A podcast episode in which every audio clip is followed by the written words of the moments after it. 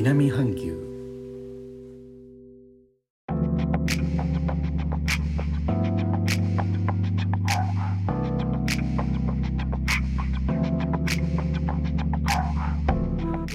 インドネシアから高野です。日本との間約6000キロジャワ島中部の古い都ジョクジャカルタからお送りしております。日本とは一味も二味も違う東南アジアのライフスタイル声でお届けします。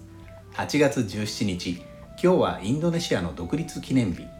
感染症の中独立76周年を迎えて国内は静かに祝賀ムードです。今回は独立運動を指導し後に初代の大統領副大統領になったスカルノとハッタの署名で出されたインドネシアの独立宣言文をご紹介します。概要欄も合わせてご覧ください。読みますね。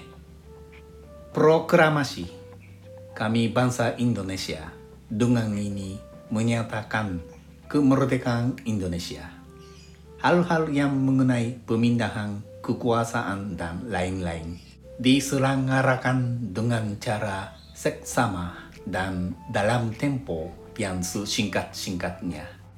Jakarta, 17 Agustus 1945 atas nama bangsa Indonesia, Skarno Hatta 宣言私たちインドネシアの民はここにインドネシアの独立を宣言します。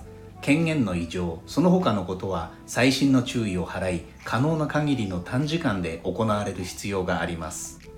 ジャカルタ1945年8月17日インドネシアの民の名においてスカルノ・ハッタこの宣言文ですが短くてその他のことはとか可能な限りの短時間でとか当時の切迫した状況が想像されます。8月15日には6000キロ先の本国の日本では終戦を迎えていますがインドネシアにはまだたくさんの日本軍がいます。そこにも正確に終戦が伝わっていたかどうか。書いてある宣言文の方には独立の年が05年になっています。これは後期2605年の下2桁です。後期は神武天皇が即位したとされる年を元年とする日本の暦です。読み上げ時は西暦に変えられていますが宣言文の中の行われる必要がありますの言葉がどこに向けられているのか。アフガニスタンでは今の政権が崩壊して逃げ出そうとする人が飛行機に捕まる様子が放映されています。その時に歴史の変わり目に読まれた独立宣言文を見ると興味深いものがあります。